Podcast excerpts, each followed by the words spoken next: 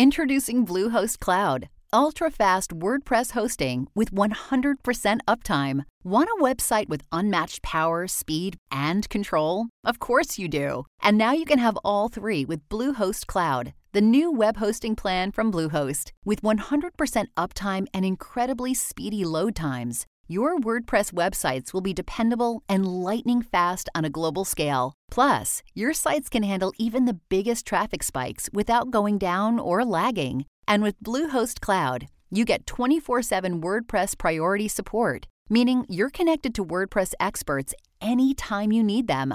Not to mention, you automatically get daily backups and world class security. So, what are you waiting for? Get Bluehost Cloud today by visiting Bluehost.com. That's Bluehost.com. Another day is here, and you're ready for it. What to wear? Check. Breakfast, lunch, and dinner? Check. Planning for what's next and how to save for it? That's where Bank of America can help.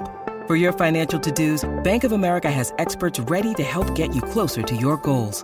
Get started at one of our local financial centers or 24 7 in our mobile banking app. Find a location near you at bankofamerica.com slash talk to us. What would you like the power to do? Mobile banking requires downloading the app and is only available for select devices. Message and data rates may apply. Bank of America and a member FDIC. Hello and welcome to the Money Nerds podcast, where owning a calculator, budgeting your money, and having a net worth is actually cool. I'm your host, Whitney Hansen, and each week I'll be chatting with inspiring people to learn their secrets to financial success. Now let's dive into the show.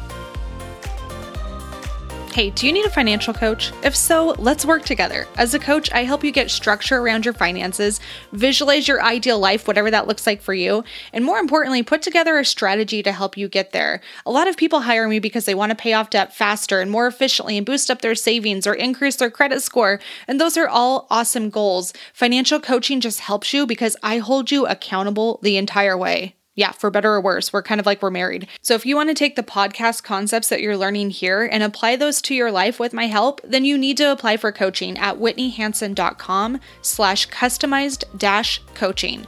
Once again, that's whitneyhansen.com slash customized dash coaching. I am so stoked to work with you and help you reach your financial goals.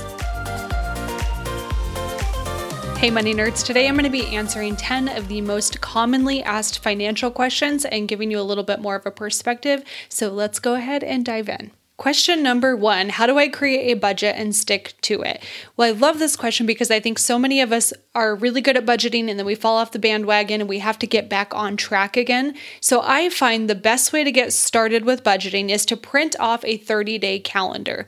And what you're going to do is you're going to look at that calendar and on every single date that aligns to the certain expense or bill that's due, that's where you're going to write that down and you're going to write down how much it's going to cost. What that does is it helps your brain start to see how your paychecks are going to possibly line up with the different bills. Then you're going to look at the amount you have in your checking account and you're going to see how much do you have in that account and which bills are going to be clearing based off of your calendar. Add in some extra expenses like groceries, maybe eating out, gas in your car if you have to fill up again, that kind of stuff that's going to come up. And you're basically looking at from the day that you look at your checking account, so let's say today until your next paycheck, what bills do you have to cover from the amount in your checking account today? So that's how to get started. And then once you have that completed, you're going to project forward. You're going to forecast, a fancy way of just saying estimate what your next paycheck will be, your take home pay, all of your expenses, and start that process over. And so that's how you get started with budgeting. Now, the important piece too is once you start that budget, you have to check in every single week. If you don't check in every single week, you're going to mess up. You're going to get to the end end of the month and wonder where the heck did all of your money go. So that's why it's so important to really check in, hold yourself accountable, and make sure you are tracking your spending. And if you need a financial dashboard or a budget template to help, go to etsy.com slash shop slash money nerds and that will give you a link to my etsy shop where you can purchase a copy of my financial dashboard that i actually use with all of my coaching clients But I do want to say a lot of times we try to find hacks for sticking to a budget, doing better with our finances. And ultimately, when it comes to budgeting, there really isn't a hack that's going to solve everything. Like, you don't wait for that one little nugget of wisdom. You just have to take action. And sometimes we just have to buck up and do the hard work. And truly, I have found that so often we spend so much time procrastinating and thinking about budgeting and thinking about our finances that we don't actually take that action and we just prolong and procrastinate even further. So just Stick to your plan, just dive in, trust that you have enough information to get yourself going. Now, the second commonly asked financial question is How can I improve my credit score? The biggest thing that you can do, aside from paying your bills on time and in full and not being late on your payments, now, when I say payments with credit, it's your debt, it's your credit cards, it's your car loan, your house payment, that kind of stuff. So, any type of debt, making sure that you pay that on time and in full. But aside from that, I want you to remember the 30% rule. Now, the 30% rule is essentially when you make a charge on your credit card, you never want to go above 30% of the total limit available on that card. So let's put some numbers to this. Say you have a credit card with a $1,000 credit limit in theory, for optimal credit boosting purposes, you never want to charge more than $300. Now, I know that seems kind of silly and it's like, well, what if you paid off in full? But truly, it doesn't really matter. It's when you charge more than 30% is when you're going to see negative implications to your credit score. So, if you want to optimize and you want to do a little bit better, that is the best rule of thumb. Now, that rule of thumb has a caveat. It's actually anywhere between 0 and 30%. And so you technically can have a credit card, rarely use it, and still have phenomenal credit. It happens all the time, but ultimately, I want you to remember pay your bills on time in full and never charge more than 30% of your credit limit. And that'll get you going. Okay, the next common money question that is often asked is What are the best ways to save money? I feel like a broken record on this sometimes, but so often I still come across people that don't take this seriously. And ultimately, if you want to save more money, you have to automate it. Don't leave it up to chance. Don't wait and see how much money you'll have extra by the end of the month that you can transfer to your savings. Automate your savings immediately. That is going to help so much. In addition to that, if you're trying to save more money, more of a lifestyle or philosophical standpoint is to keep your lifestyle very minimal. Don't go for the lifestyle creep be really careful about expanding, and ultimately, don't upgrade your life immediately when you get a raise. I see this happen often, and that is a sure path to keeping you exactly where you are today. Maybe that's good, but maybe it's not. I always feel like we can be just a little bit better with our finances. The next commonly asked question is How do I invest in stocks, bonds, and mutual funds? Well, the first thing you're going to do if you choose to do your own investing is you have to choose a brokerage firm. There's a ton of them out there. There's Vanguard, Fidelity, Charles Schwab, I mean, like we're talking, there's so many that I'm not even mentioning right now. So once you choose your brokerage firm, then you're going to decide what is the purpose of your investing. What's the goal here? Is it for a short to medium term goal like buying a house or getting enough money for a house down payment fund?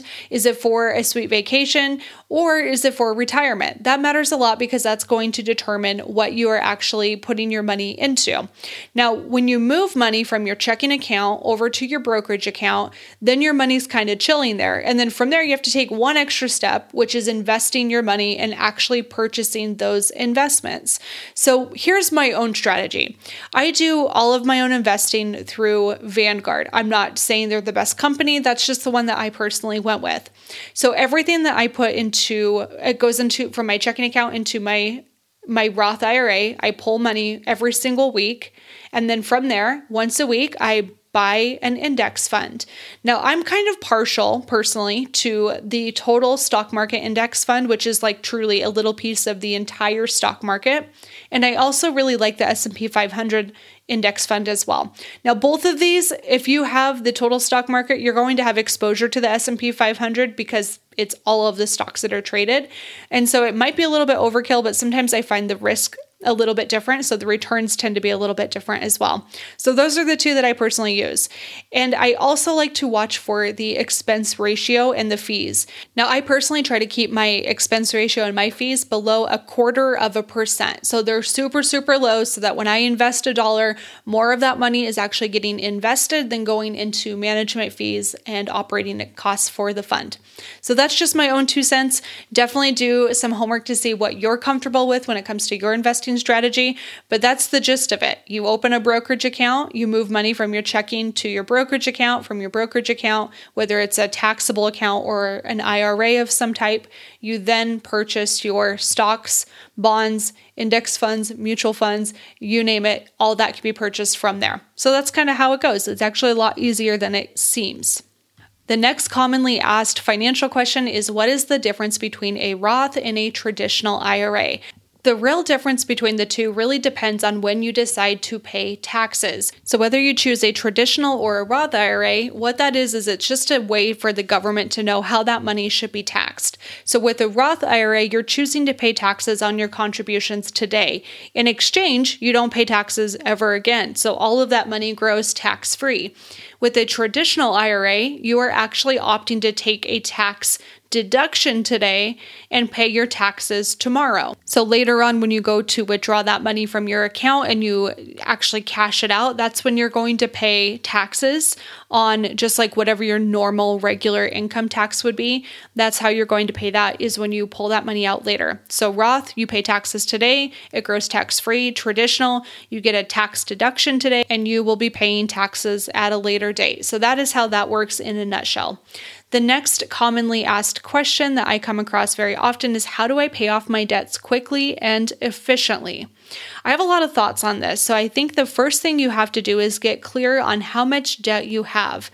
It's so key to really get clear on that because so often it's easy to just put our head in the sand and avoid it because it's uncomfortable and it makes us feel like crap. But the sooner you can face that, the better off you are. So get clear on how much debt you have. I want you to write down every single piece of debt that you have the interest rates, the minimum monthly payments, and even the term. The term meaning how long of a loan is it? If it's a loan, if it's a credit card, obviously you don't have a term unless it's a 0% for a set amount of time. Then I would consider that a term. Once you have all of that information in front of you, then it's time to create a plan to pay them off. And we're going to do this one at a time. A lot of people immediately want to jump into paying a little extra towards all of their debts. And while that is still making progress, it's not quite as effective because it feels like you're not really making any movement forward. It feels like you're just kind of spinning your wheels, you're staying in one place, and your debts are all going down, but very, very slowly. So it's a little bit demotivating in a lot of ways. There are two common approaches to paying off debt there's the debt snowball and the debt avalanche. Both of these use similar methods, although which debt you tackle first will differ. With the debt snowball, when you look at that list of all of your debts, you are ranking these in order from smallest balance to largest balance debt. And the debt you tackle first is the smallest balance debt. So you pay the minimum payments on all of your debts except for that smallest balance. And then you're going to put all your extra money that you have, every single penny, every dime, like whatever you do. You get a bonus at work, you're going to put that towards that debt. And you start to just cross these off one at a time. It's very powerful because you start to see results fairly quickly and it makes you feel really good about your plan. So that is a great way to go. The next debt approach is the debt avalanche, which is not the opposite, but kind of. So it tends to be focusing on the highest interest rate debt first. When you rank all of those, you're ranking them by the highest interest rate to the lowest interest rate. And you're tackling that highest interest rate first. Similar to the snowball, you're paying all of your minimum payments, you're not skipping those. And then every single bonus, extra penny you get, all of that stuff is going towards that highest interest rate debt. Why this works really well is because you're saving yourself a ton of money. That high interest rate is costing you a lot on a monthly and yearly basis. So, because of that, the theory is if you pay that off, you're going to see more results from a mathematical standpoint and you're going to save more money. And guess what? It is kind of true. So, which one you choose doesn't really matter. I think the important piece to paying off debt quickly and efficiently is to stick with one plan and one plan only and really prioritize one debt at a time. The next commonly asked financial question is How can I protect my assets and investments? I think this is a really good question because it really comes down to three to four things. I'm going to throw in emergency funds because I do feel like emergency funds are key to have because that can prevent you from taking out like a 401k loan or taking out borrowing from your retirement, moving from your savings, cashing in some of your investments. So, emergency funds will actually help protect your assets and investments if used correctly. Now, outside of that, I think there's three key pieces diversification, insurance, and estate planning. Now, when I'm thinking of protecting my investments, what I'm really thinking about here is diversification. I want to make sure that my money isn't all in one place. Like, I'm okay with it being all in one index fund, but that index fund is a collection of stocks. It's not just one singular stock, it's not all in Bitcoin, it's not all in Apple. It's a whole combination of a bunch of stuff. So, because of that, it tends to be a little bit safer and therefore more protected. If it's not diversified, I think you're going to find yourself in a world of hurt. It's such an easy thing to do, especially when it comes to index funds. You can make one singular purchase and have a little bit of all the companies. And so, in my head, I don't really see why diversification isn't a strong part of someone's plan, especially when it comes to protecting their investments. But hey, who knows? The other thing that you think about when it comes to protecting assets and investments is insurance. Now, insurance is super key because for some things that's required by law. Like if you're going to drive a car, you have to have some type of vehicle insurance to make sure that you're not just a total jerk and causing issues you know, getting in car wrecks that you can't pay for. So that's why we have insurance. But in addition to that, we also need to make sure that our insurance is adjusted and we look at the, the number to see are we currently under or over insured if you own a home. So if you own a house and you haven't looked at this lately, the cost of housing has gone so freaking high. I actually had to adjust my home insurance premium because if my house were to, God forbid, burn down, I wouldn't actually have enough money in my insurance policy to rebuild my house which is a huge issue, right? So that's why you want to make sure that when you're protecting your assets, you revisit your insurance and make sure you are covered. Now, the last portion of protecting your assets and your investments is making sure that you are meeting with an estate attorney and having estate planning taking place. So often we, we do such a good job. We collect wealth, we really accumulate a lot of assets.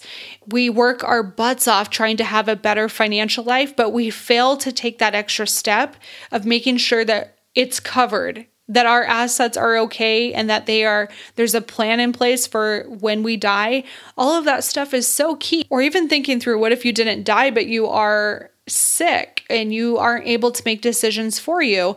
All of that stuff really does make a big difference. So having a visit with an estate attorney to just have this put into place your documents in order to protect your assets and your investments is so key and they're going to help you and make that process as seamless as possible. Yes, it does cost, but it is something that I think if you're serious about protecting your wealth, you will do this. I also had a really good episode with Scott Learned. If you haven't listened to that episode, it's a ways back. So if you just Google Scott Learned the Money Nerds podcast, you're going to find that episode and go listen to that and it's going to going to walk through a little bit more about protecting yourself and what can happen if you don't. It was such a crazy episode, so I highly recommend it. It's also going to be linked in the show notes. I really like this next question too. What is the best way to plan for retirement? I think first and foremost, you have to figure out how much you might need. The quick and easy way to do this is by using the rule of 25. Essentially, what this means is you're thinking through at retirement age, how much money do you need to live off of? What's going to be realistic for you? If you have no idea, just guess. You're just doing your be- your best estimate here. Always guess a little bit higher because as we know, inflation is a real thing and our money is not going to go further later, it's actually going to go a lot less far. So you want to make sure that you are compensating for inflation as well. But let's say you look at this and you're like, okay, you know what? I can survive off of $70,000 per year. That's how much I need to survive. So you would take 70,000 times 25 and then that's going to tell you exactly how much of a nest egg you need in order to retire. And then once you have that number, then you're going to go over to investor.gov and you're going to use their compound interest calculator to plug in your current investment amount. So you'll have your current investment amount, it'll ask for the rate of return. It's uh, deemed as an interest rate for investments, we call it a rate of return. And so plug in what's an average rate of return based off of the, what you're invested in. For most of my investments, I usually use 8% because that, that is actually on the lower end, but also very fair. Once you have that, it'll ask for how many years until you need the money and then the monthly contribution amount you're going to run that calculation, compare it to your rule of 25 number, and see if you're going to have enough money invested for your future income. So that's kind of how it works. It's really not difficult to do, but it is important that you run that scenario and that you feel good about the way you're going. If you don't trust yourself, or you're like, I don't know if this is accurate, Whitney, I'm not really sure, that is completely okay. That is when I would reach out to a fee only financial planner and ask them if they can help you with some of your projections.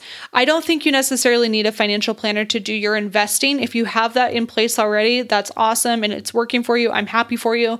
I personally do my own investing, but I do think a financial planner is a good person to have on your team because they can help kind of poke holes in your scenarios and get you thinking a little bit differently on some of the financial pieces. So I would go to a financial planner if you aren't comfortable running this calculation and see if they can run a scenario for you.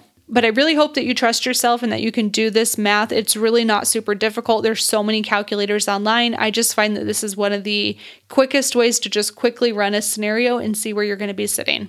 The next frequently asked question is How do I manage my taxes effectively? This is a good question. I used to work in public accounting, and what I learned is that the people that planned well in advance tend to save the most on taxes. And so here's what that looks like in practice. In June or July is when you're going to schedule a consult with a CPA. A CPA is a certified public accountant. This is somebody who is truly qualified to give you tax advice and help you with tax planning. So, when in this tax planning session, what you're going to do is you're going to show them, hey, here's where I'm sitting, here's what my income was last year Here's where I think my income's going to be this year. Do I have enough money set aside for my taxes? Will I have to pay in? What's the situation there? And you're also going to be asking them if there's anything that you could be doing to save money on your taxes. If you were putting off some maybe home projects that might give you some energy efficient rebates or credits, that could be an appropriate time to do that. But ultimately, having that meeting with a CPA to say, here's my situation, what do you think? Before it comes to tax time is going to save your bacon. If you wait till the end of the year or towards tax season, CPAs are so stressed out during that time, they're not going to have a ton of time to sit down and give you a really thoughtful consult because they're they're so in stress mode of just trying to get these tax returns done on time and filing extensions on time. It's just kind of a nightmare in a CPA office. And so just do yourself a favor, do your CPA a favor and get that consult in June or July. Now from a tax organization standpoint, if that's the way you're looking at managing your taxes effectively, what I like to do is I have a folder on my desktop and I name that taxes. And then basically I drop all of my receipts, my documents, any proof that I need into that folder, my W 2s, uh, 1099s, 1098T if you're in school. That's where you're going to drop all of those forms is directly into that folder. So then you can very quickly upload that to Google Drive and share that with your CPA come tax time. It saves you so much time to just have it all in one place. Now, if you're a business owner like I am, it's important that you stay up to date with your bookkeeping. And I'm not perfect at this as a financial person. You would, you would think that I would be, but I still struggle with this sometimes too. So here's my rule of thumb. If you find that you're consistently struggling with this and it's becoming a problem in your life, you need to outsource it, especially if you can afford it. Bookkeeping is not that expensive and it can help you really understand your business financials so you can make better decisions. But more than anything, it helps you during tax time to save you a ton of money and time so you aren't just like trying to spend months scrambling trying to figure out what your P&L looks like. Now, let's wrap this all up with the last frequently asked question How can I create a financial plan that works for me? I think it's important to start with your dream life, not your financial goals, but your dream life. What do you want to accomplish in your life? What's important to you? How many hours a week do you want to work? How much money do you want to have in your pocket every month? Do you want to have a family? How much is that going to cost? What type of house do you want to live in? All of that stuff really comes into play of just starting with your dream life. And then once you have that dream life, then you're going to find out what types of financial goals you need to accomplish to ensure that you can actually live that dream life. We have to work backwards. Once we have that in place, then we're going to start to create a plan for your money that includes investing, savings, and emergency funds. And of course, we're going to automate all of our future contributions, all of our savings, all of our investing. We're going to automate all of that stuff to make sure that it actually happens and it gets done. And then we're going to start budgeting consistently. Now, if you do these things, you're going to be creating a financial plan that fits your life, is completely unique to you because it's based off of your dream life. We create those financial goals to support the dream life, and then we automate the heck out of it and budget to make sure that we stick with the plan. That's pretty much it. It's really, really easy. And the cool thing about this is it will evolve. So you will need to revisit this every few years, maybe once a year, every three years, whatever frequency works for you but don't be afraid to change up your plan if it's no longer working for you. That's the beautiful thing about personal finance is you get to make it completely customized to where you are and more importantly, where you want to be. So that is it for today. I hope you enjoyed this episode of some of the most frequently asked financial questions and kind of my two cents on each of these questions too. I would love to hear from you. Let me know what you thought of this episode by tagging me on Instagram. I'm at Whitney underscore Hansen underscore co.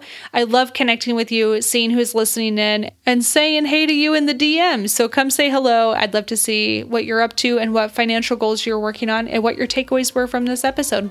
All right, that's it for today. Thank you so much for tuning in. I appreciate you. Hope you're having a great week, and I will see you next week for another episode of the Money Nerds Podcast. Bye.